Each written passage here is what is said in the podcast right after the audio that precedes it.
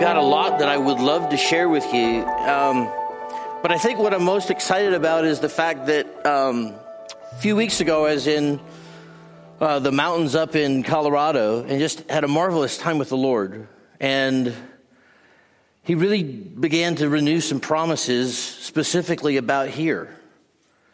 And I just, I knew it's like, wow, you want me to share that? And then Rob called in just minutes and said, Hey, would, would, would, would you fill in for me? I went, Yes, in fact, I will.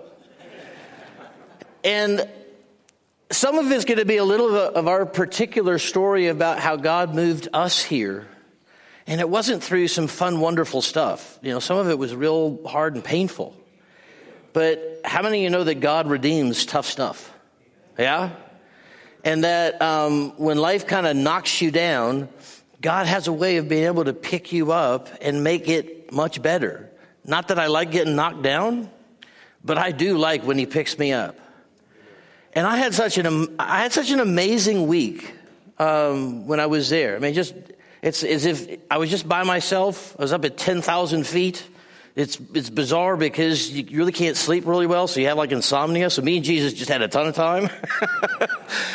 And on my flight home, there was a song that uh, I had had heard, and it just it made me weep.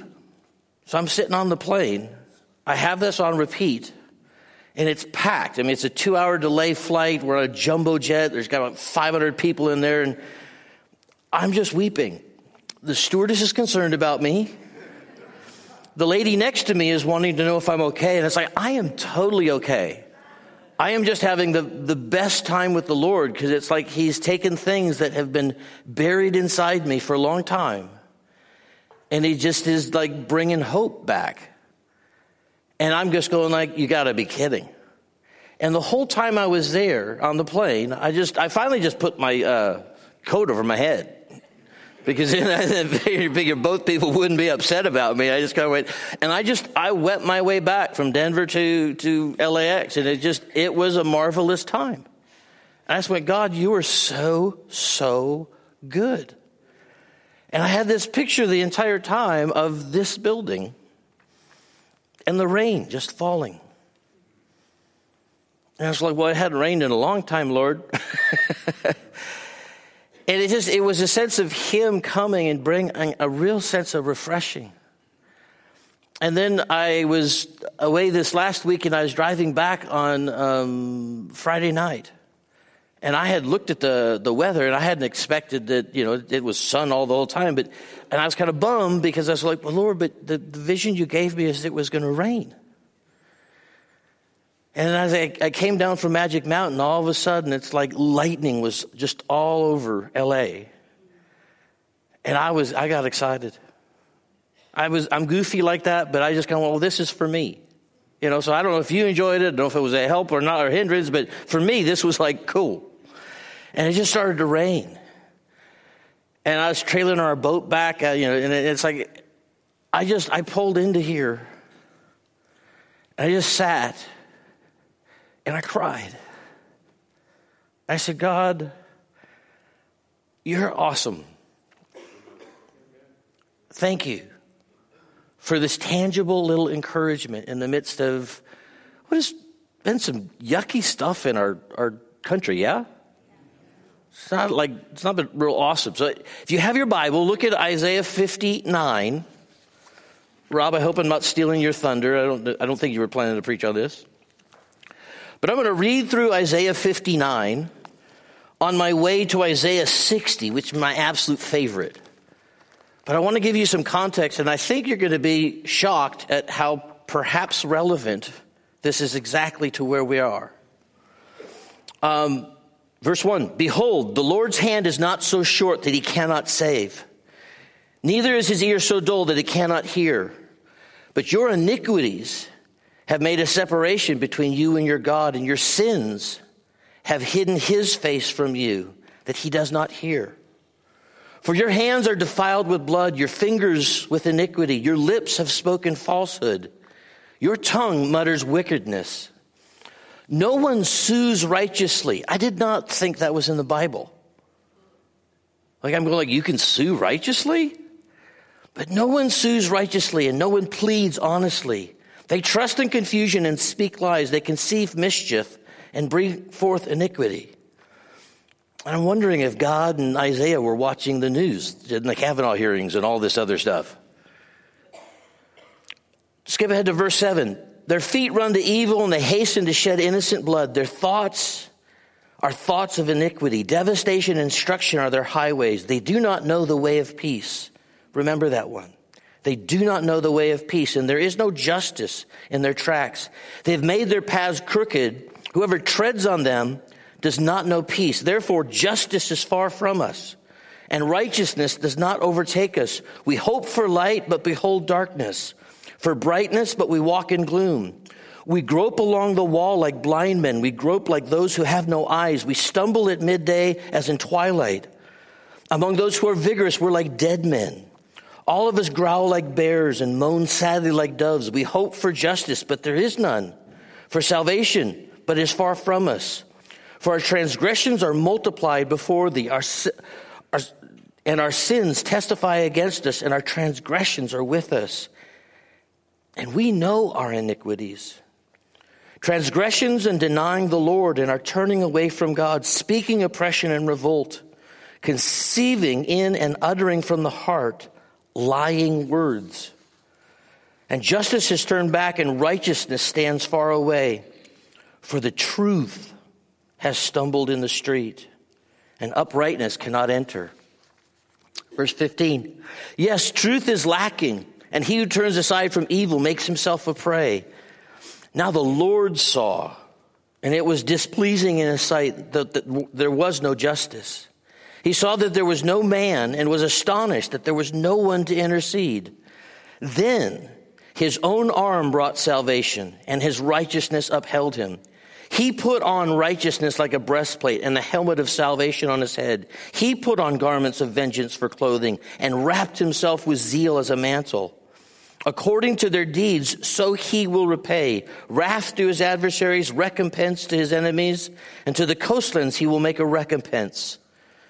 So they will fear the name of the Lord from the west and his glory from the rising sun, for he will come like a rushing stream or a flood, which the wind of the Lord drives. And the Redeemer will come to Zion, and those who turn from transgression in Jacob declares the Lord. And this is an awesome promise right here. And as for me, this is my covenant with them, says the Lord. My spirit, which is upon you, and my words, which I have put in your mouth, shall not depart from your mouth, nor from the mouth of your offspring, nor from the mouth of your offspring's offspring, says the Lord, from now and forever. If you ever thought that Jesus was done speaking, I'm sorry, this is a refutation that God has never stopped communicating with us. You know, to the folks that think that the gifts of the Spirit are gone, it's like, well, God bless you, but no. I'm sorry, it's impossible to have a loving relationship without communication. And if anything, we're supposed to be marked by a people of His presence.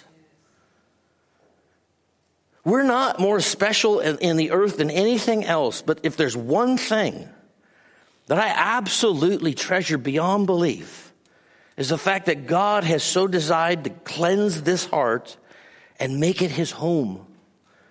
And he dwells with us. It is not possible to be a born again believer and not know it. God put us he put himself inside us so that we could never lose him. I love that. I lose a lot of things. Just ask my family. It's like I'm looking for lost things. I got little beepers on them now. I think God's got a beeper on me. And then Isaiah 60, verses 1 through 5. Arise, shine. This is the context. In light of all of that, there's a lot of darkness going on there, and God's going like, is there anybody, anybody interceding? And when he was surprised he didn't find a man, he, I, I'm going to do this. That's how committed God is to bringing about a restoration of things that are wrong. And then he says, Arise, shine, for your light has come, and the glory of the Lord has risen upon you. For behold, darkness will cover the earth, and deep darkness the peoples. But the Lord will rise upon you, and his glory will appear where? On you. And nations will come to your light, and kings to the brightness of your rising. Lift up your eyes round about and see. They all gather together. They come to you. Your sons will come from afar. Your daughters will be carried in the arms. Then you will see and be radiant, and your heart will thrill and rejoice, because the abundance of the sea will be turned to you, and the wealth of the nations will come to you.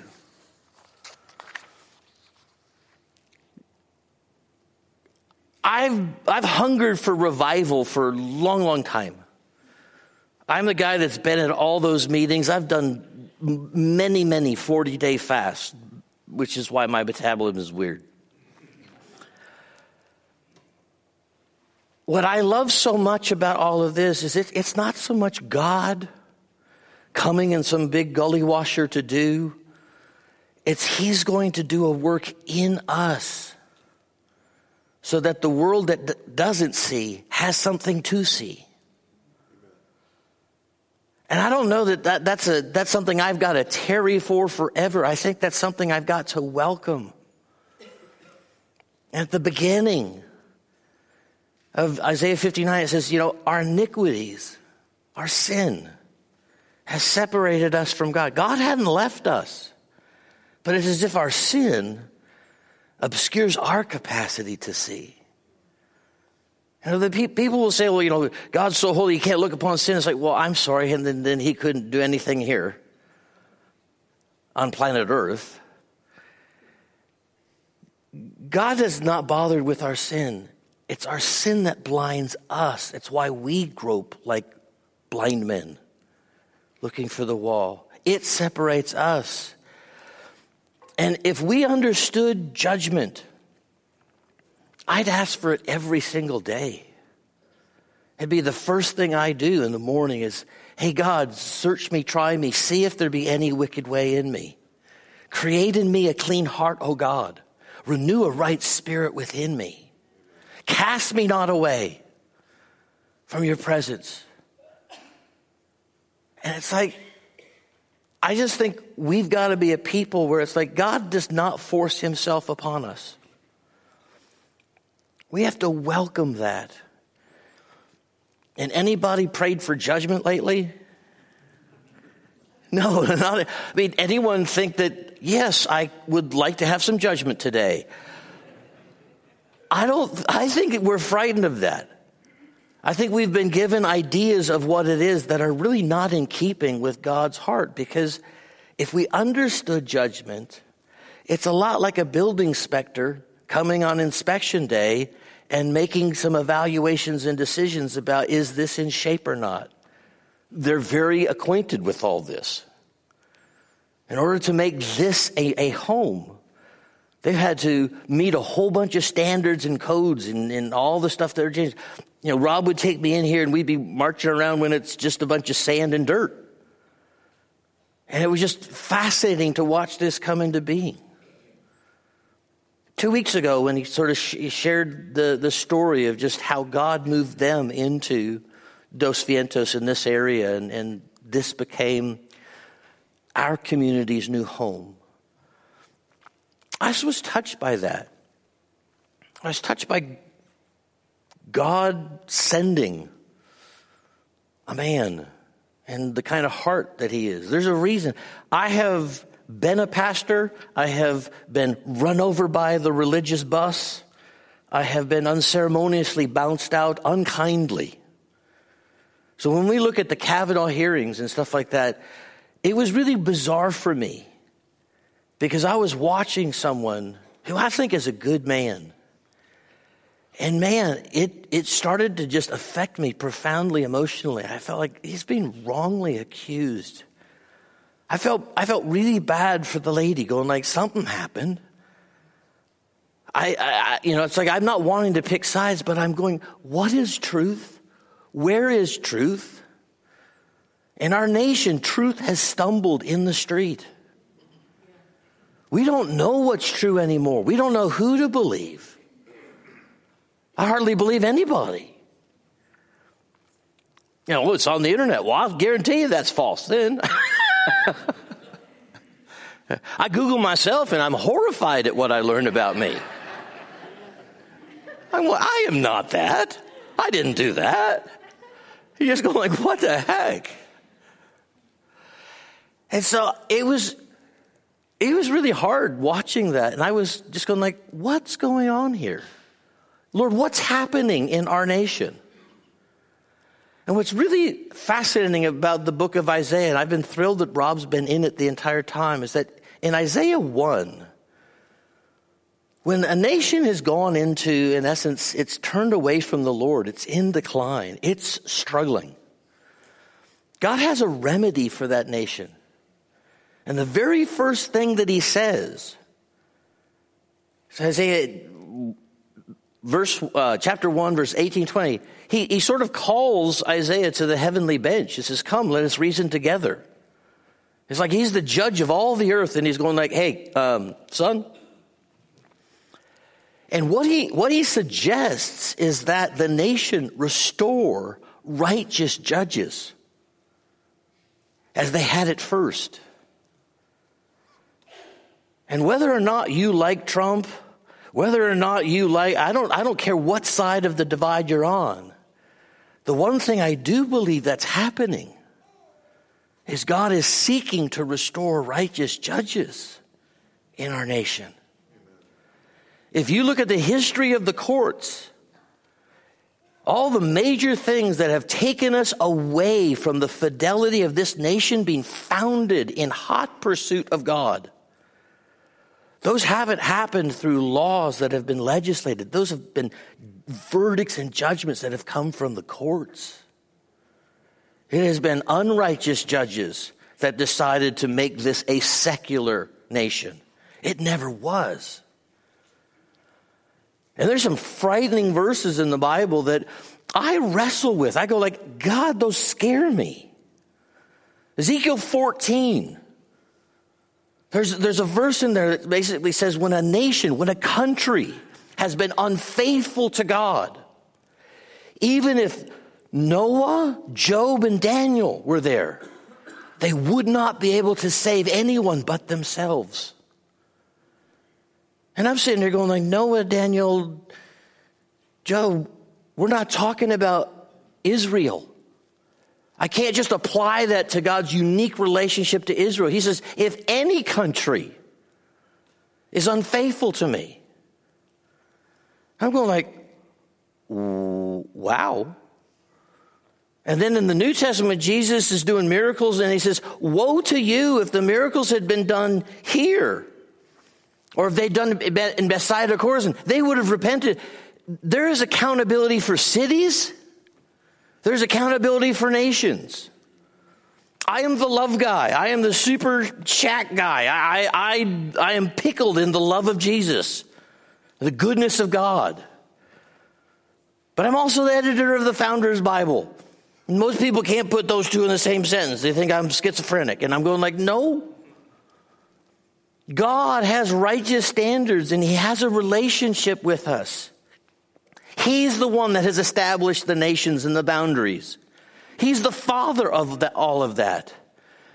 And we do have an accountability, and our nation is being torn apart at the seams. And it is in an absolute culture war where it's like there's a lot of people say, you know what? I don't want I don't want God in the equation. I don't want those judges because you know what? We want to have our choice. I want to be able to have abortion. And I just end up going like, is all of the madness a fear of that? Because that was never, that's not in the Constitution. There is no constitutional right for that. There's a constitutional right for life. And it protects the unique signature DNA God created life in the womb. It's not the same as the mom who's housing it. She has every choice in the world, but not that life. And I don't want to make light of anything. And I have no idea where everyone is on all these things. But I, I do want to say, God has a say. Our culture is trying to say, well, it's your truth and my truth. And I'm going like, there is no your truth and my truth. There's either truth or there's error. There's right and there's wrong. Well, no, no, no. It's not fluid. I mean, we're going to throw science out the door and it's like, well, your plumbing doesn't matter anymore. You can be whatever you want. And I'm like, no, you can't. That's confusion and chaos. That's darkness. That's deep darkness. What's God's remedy?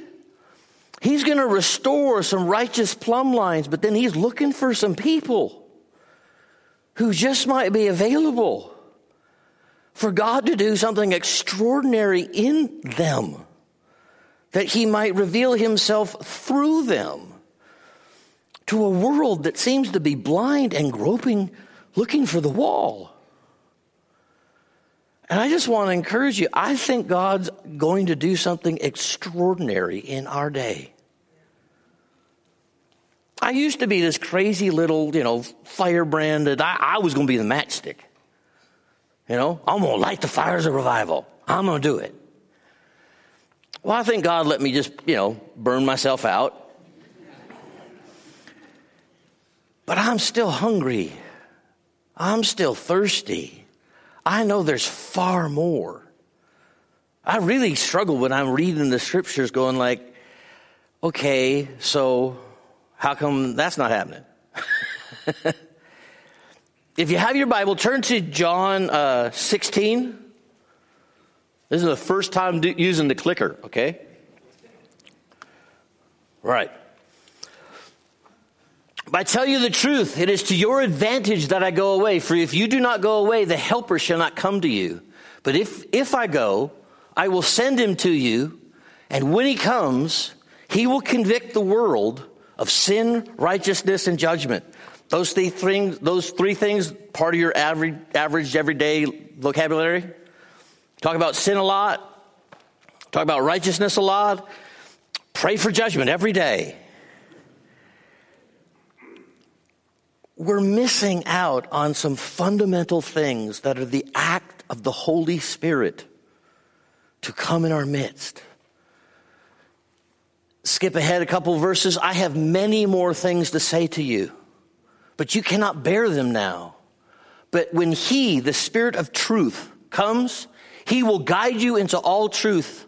For he will not speak on his own initiative, but whatever he hears, he will speak, and he will disclose to you what is to come. He shall glorify me, for he shall take of mine and shall disclose it to you. If you go back to Isaiah 59 and that promise about God not stopping to speak, that what was the spirit that was on him, he was going to make sure was upon us and that he was going to disclose all that, that's almost the exact same context of describing the work of the Holy Spirit from Isaiah 59 to John 16, where you're going like, he's going to take what is of Jesus's and disclose it to us. New Living Translation says he will reveal to you the future. That's not supposed to be some crazy, bizarre thing. That's supposed to be something that's the inheritance for each and every one of us. He said, I don't call you slaves, but I call you friends. For a slave doesn't know what his master is doing, but I am revealing to you what it is I'm doing. We're supposed to be in sync with that. That's not the pastor's job. That's the inheritance of sheep. We're each supposed to know his voice. That's not bizarre Christianity. That, that's normal. And so I just wanted to lay that as a foundation, and then I'm going to tell you some stories. And I want to tell as many of you of them as I can because they're good. But I want to tell you one of the things that when I first came out to California, way back in 1988, this is the first time I ever felt like I was supposed to be somewhere. I ended up as a little student at Pepperdine. I could have gone anywhere. Pepperdine, I didn't take seriously, looked like Club Med. They had equestrian as a major. Horse riding, really? looked like a beach school. But it's the first time I felt like I was supposed to be somewhere. And I just said, okay, I'm here. And it was okay. It wasn't amazing. It was a little bit of a spiritual desert. The, the Church of Christ, which I thought, aren't they all? Was unique and specific, and they spent a whole bunch of time convincing me that because I had not been baptized by them, I wasn't a believer. I'm going like, ah, excuse me? Me and Jesus actually talk, and he didn't agree with you, which really didn't help me much. And I was enough argumentative that I'm going like, I don't like you. Okay, so I, I fought with the, the powers that be, which wasn't helpful. But I was, I was ready to go be a film guy, and I studied all stuff, and then I graduated time of the writer's strike, and it just was dead done. I couldn't even serve anyone coffee. And so my life took a whole circuitous route. But I ended up feeling like God had called me to help plant a church in Malibu, unreached Malibu. And we started a little, we were in a, a, part of a little intercessory prayer group for a number of years. And God birthed a church. And frankly, it was, it was astounding. We saw about two, 3,000 people come to the Lord in a short span of two years. I could get up after worship, and because the presence of God was so thick, I just give an altar call right then. Scores of hands would come up. People would walk in to our little rented little elementary school building, and they would just start to weep. Because I was the senior pack mule, not the senior pastor, I was always there. I was the first one there, last one to leave. And God dwelt in our midst. That was normal. That was some of the most extraordinary high water mark of corporate experience of God. And it wasn't the building we were in, it was the community that we had become. We were the dwelling place. And wherever we were, the Spirit of God manifestly was present, a felt reality. Most all of our neighbors got saved because at some point they came along and it wasn't a sermon that was preached, it was a presence that was felt. And it, it was extraordinary. But then we got seduced by our own success. And people started taking liberties and things behind the curtain that you should never see were going on. And I'm this little naive little guy going like, we wear the white hats, right? And I then ended up having to confront a bunch of what was wrong. And I even had a, a precious man, one of the founding guys of Promise Keepers, was the guy that called me into ministry. The Lord spoke to him and told him all the stuff that I was having to deal with and, and was being revealed, all the all stuff that was wrong. And he called me one night and said, Brad, the Lord's told me what's going on. You haven't, he did, and he asked me to come, and he flew out. And then he came and confronted the powers that be. And he said, I can be like Nathan to David, or I can come be like Samuel to Saul. Your choice. And I thought we were going to have a solution. I thought it was going to be a fix. It's like there was a lot that was wrong that needed to be right. And there was the simple thing humble yourself and repent, and it'll, God can heal and cleanse. This is not a gathering of perfect people.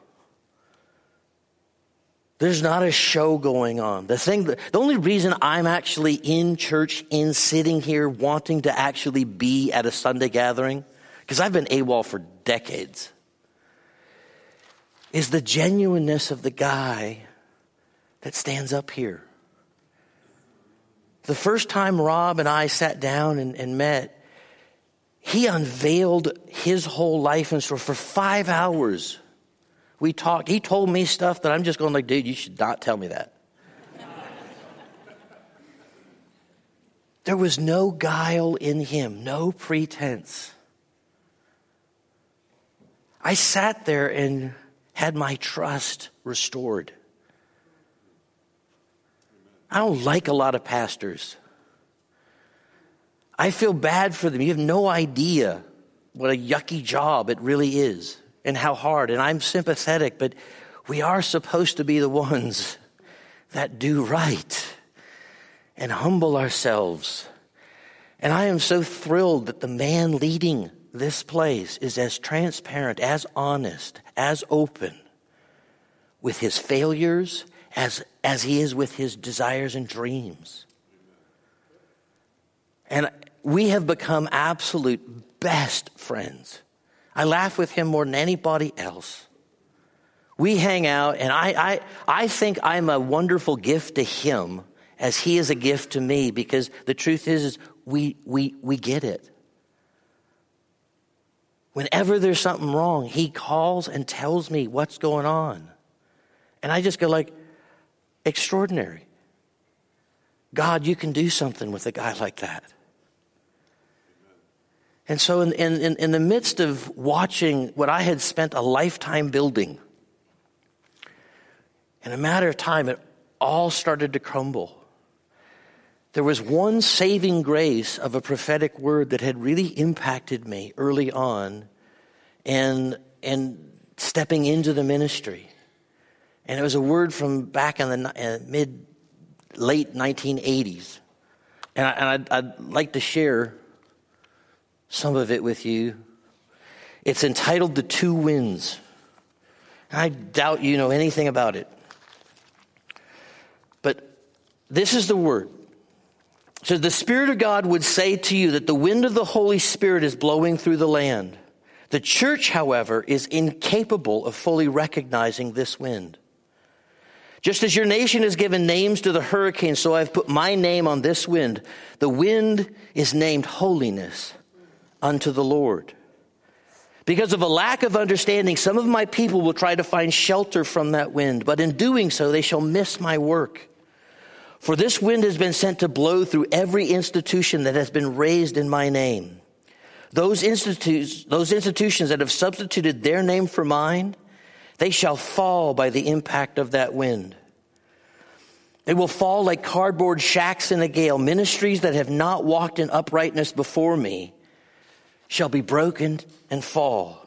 For this reason, many will be tempted to brand this work as a work of Satan. But do not be misled. This is my wind. I cannot tolerate my church in its present form, nor will I. Ministries and organizations will shake and fall in the face of this wind. Even though some will seek to hide from this wind, they shall not escape. It shall blow against your lives and everything around you will appear to be crumbling, and so it shall. But never forget, this is my wind, says the Lord. With tornado force, it will come and appear to leave devastation. But the word of the Lord comes and says, Turn your face into the wind and let it blow. For only that which is not of me shall be devastated. You must see this as necessary. Be not dismayed, for after this my wind shall blow again. Have you not read how my breath blew on the valley of dry bones? Show, so I shall breathe on you. The wind that will come will be equal in force as the first wind. The wind too will have a name, and it shall be called the kingdom of God. It shall bring my government and order Along with that, it shall bring my power. The supernatural shall come in that wind, and the world will laugh at you because of the devastation of the first wind, but they will laugh no more. For this wind will come with force and power that will produce the miraculous among my people, and the fear of God shall fall upon the nation. My people will be willing in the day of my power, says the Lord. And my first one that is upon you now, I will blow out pride, lust, greed, competition, and jealousy, and you will feel devastated. But haven't you read, Blessed are the poor in spirit, for theirs is the kingdom of heaven. So out of your poverty of spirit, I will establish my kingdom. Have you not read, the kingdom is in the Holy Spirit? So by my spirit, my kingdom will be established and made manifest. Know this, there are those who will seek to hide from this present wind, and they will try to flow with the second wind. But again, they will be blown away by it. Only those who have turned their face into the present wind will be allowed to be propelled by the second wind. You have longed for revival and a return of the miraculous and the supernatural. You and your generation shall see it. But it shall only come by my process, says the Lord. The church in this nation cannot contain my power in its present form. But as it turns to the wind, holiness unto the Lord, it shall be purged and changed to contain my glory.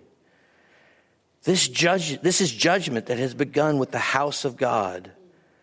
But this is not the end. When the second wind has come and brought with it my harvest, then the end shall come. I was really profoundly impacted by that. And when all of a sudden the devastation of everything I'd spent half my life building just started to come apart at the seams. That was about as tough as it could possibly be. And you're just going like, God, this is all wrong. It felt like a work of Satan. But this was the reminder and the encouragement of just stay the course. He said, get clear of the blast zone. Just don't leave. And we had lived in Calabasas. And then all of a sudden the landlord said, Well, we're moving back in. You guys are out. And so there was no room at the inn. And you're going like, what do we do? So on Christmas, we're taking a bike ride at the Sycamore Canyon. And so we, we, we go up there by Boney and we take a bike ride down to the beach. I'd never been up here before. It was just being built. And I was going like, wow. This is beautiful. And as we were riding, I just went, Gosh, Lord, I could so see myself living here. And it wasn't, gee, I'd like a big house. It was, wow, this is so beautiful. God, you've put things in me. Everything's crumbling. I don't know what we're supposed to do. Things are wrong. I don't know how it's going to turn out. But I said, I'd love to, I'd love, if you're listening, I'd love to live here. And I could, I could see myself writing books. And I sort of just laid that out as a wish, knowing, of course, that was silly and stupid. Lo and behold, we then were bounced out of our, our place we were living, we had no place to go. And you check around LA, this was after a couple of fires had gone through, and it's like, there wasn't a, we could live in Lancaster. I'm not sure I could afford it either. But on a whim, we decided to come and just check out some of the, the, the, tiny things that were being built right over there. One of the first neighborhoods. We sat down with the builder and we looked and we kind of went, oh, wow. There were five things that my wife had on her dream list of one day, gosh, could we ever? And we saw one that fit all five. We sat down with the builder, we just kind of like, well, let's just ask, you know. It's ridiculous, but we're here. We talked with him, and what was amazing is when he asked me who I was and what I did, and I told him, he lit up. His daughter was a part of the ministry we had led. She'd been delivered off drugs. She was near suicidal, and her life was totally changed, turned around. And he looked at me and said, Thank you. And he said, I've got the perfect place for you. They pointed out the house. The people that were going to buy it had not gone through escrow in time, and he kicked them out, put us in. And I didn't have any money. And he said, um, Well, what could you do? As 2000? yeah, right. Sure. That, that, they qualified it. They gave us a direct to us loan. And they moved us in here. 4680 Calle Norte. And my buddy called and he said, God has given you a place to dwell. He's moved you into a pleasant pasture. And he said, Your address is a word from him. Psalm 46, verses 8 to 10. Be still and know that I am God. It's like out of the desolations and the devastation, this was our resting place. And I just sat there stunned. And you're just going like, this is crazy. And so as the storm blew and as our lives were wrecked and I didn't have a single dime, I went from having a wonderful, secure paycheck to nothing. I installed most of the irrigation around here in a lot of places because I had to do it in my own backyard and I had a new job, new way of life. And we had a restoration of our family because ministry nearly destroyed it. And it's like God did something fantastic. But I didn't want to go anywhere. I was, we're not going to darken the door of a church, and if I did, it'd be scandalous anyways. But we sat here, and that was almost 18 years ago. When I had zero faith to believe for anything, I had a five year old little boy and this was all dirt. But he had a dream of the yellow army. And he saw the clouds part and he saw all these dump trucks backing up and said, Dad, they're just full of money and stuff. And they're just dumping things out. And I'd going like, gee, that's neat. I hope one of them opens up over us. But we would look at this dirt field and he would say, That's that God's doing something. My son would have his little bedroom next to my office, and I think we would alternate when he would go to bed. Either he's he listened to me pray or I'm listening to him. And some of the prayers that he prayed were just absolutely just draw you to tears. Amazing. And then all of a sudden, the yellow army shows up. And they start moving all the earth and they start building this place. And it was kind of wild that they, you know, put a Y in here. And it's, it's got a bunch of brouhaha with the, the community that, oh, you know, you got the Y here, but, you know, and it's like, well, you know, the Y doesn't know what it's for anymore. It, it's lost its why. And I think God has given it to a community that knows why. And I'm jazzed for that. And I, I, look at all of that, and it's what was so bizarre is when I finally wrote that check to the builder, I said, Do you, do you mind me asking? I said, What does Dos Vientos mean?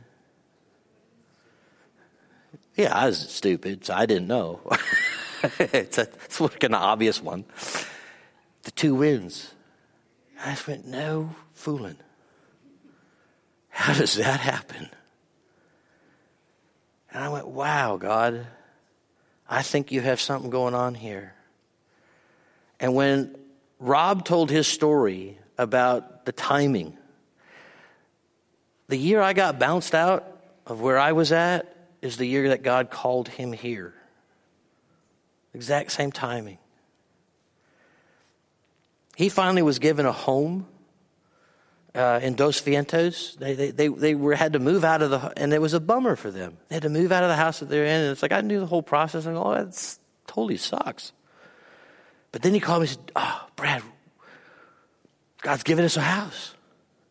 And here's the bizarre thing is the pastor that had been the Saul that hunted me and has sought to destroy my life when we moved here, the bizarrest thing is he moved into Dos Vientos. And I'm going like, you kidding? I of all the places in, in Southern California, you got to come into my neighborhood? really? And, in the, and I didn't know where. I, I wasn't going to, I didn't want to run into him. And finally, one night, the Lord gave me a dream. And He said, I want you to go see him. And I'd had this impression of Jesus up on the hill, weeping over the city. And the stay is you've missed your day of visitation if you'd only known the things that would make for peace. And I'm going like, yeah, but God, I, I'm the offended party. Could you talk to the offender? Shouldn't he be the one? And and as bizarre is he showed me the house in the dream. And I'm going like, really? Show up just unannounced? I don't think they want to see me. I went. He was dying. As unannounced, his wife was pale as a ghost when she opened the door. Didn't know what to say, but they, they welcomed me in. And God, I knew God had given me a gift to give him, which is just to let him know, I forgive you. It's hard to forgive someone when they're not asking and they're not repenting. You almost go like, you're going to be offended if I say this, and I don't really want to go through this. I've tried to be healed from this, but God wanted to restore peace. And we had a sweet time, and I think he really was. I think in that moment he was very convicted, and it's like he wanted to know that somehow he hadn't destroyed me. I told him, No, you haven't destroyed me. We used to spend time weeping in the carpet together, driving the city together.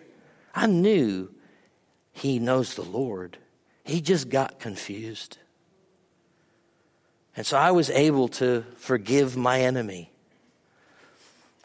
Really bizarre thing is Rob lives in the same house as that guy. And when he told me I got a house in Dos Vientos and it's in this little part, I just went, no. you got to be kidding. And I didn't know if I liked it. But when I went and, you know, when they're just moving in, I said, come see. So I came, we walked, and he doesn't know this. When I left, I went in my car and I just wept. The Lord said, The house of your enemy has become the house of your friend. And then when this place happened. And I got my little five year old son dreaming about, oh, God's got something planned. I just wanted to park that for you with a sense of hope that that's 17, 18 years of a journey. When you think it all goes south, God's been saying to me, I've been at work ever since what happened in Malibu was not his plan, wasn't supposed, didn't have to turn out that way. We got ref, Malibu Vineyard refugees all over Southern California that are just aching because they've never again encountered that sense of God's dwelling presence. And two weeks ago, when I sat here and I'm listening to Rob give some of the dates and tie things together, the Lord said, You're home.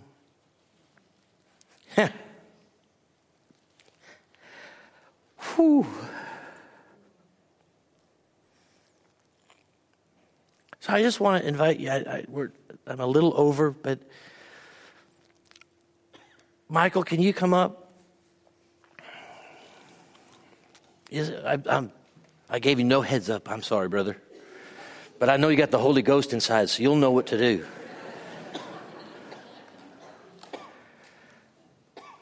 The whole difference between the wise man and the foolish man and the way they build their house is the wise man acts, he does something with what God has said. And I think that when Isaiah came, and, and his, his whole nation was a mess. And all of a sudden, Isaiah 6, and he sees the Lord. He says something really bizarre in response to this vision of God. The whole train has filled the temple. And what does that mean? It's the robe. It's like, God, why'd you show him that? Do you remember the lady, the woman with the issue of blood that touched the hem of Jesus' garment? She was healed by reaching out and touching the hem. That's the train. That's the robe. God dropped the robe in the temple. I've never seen, I mean, I've read scores of commentaries. Nobody's ever said this. And I'm going, so, I, so I'm just submitting this could be crazy. But what I felt the Lord was saying is, it's a picture of my hem.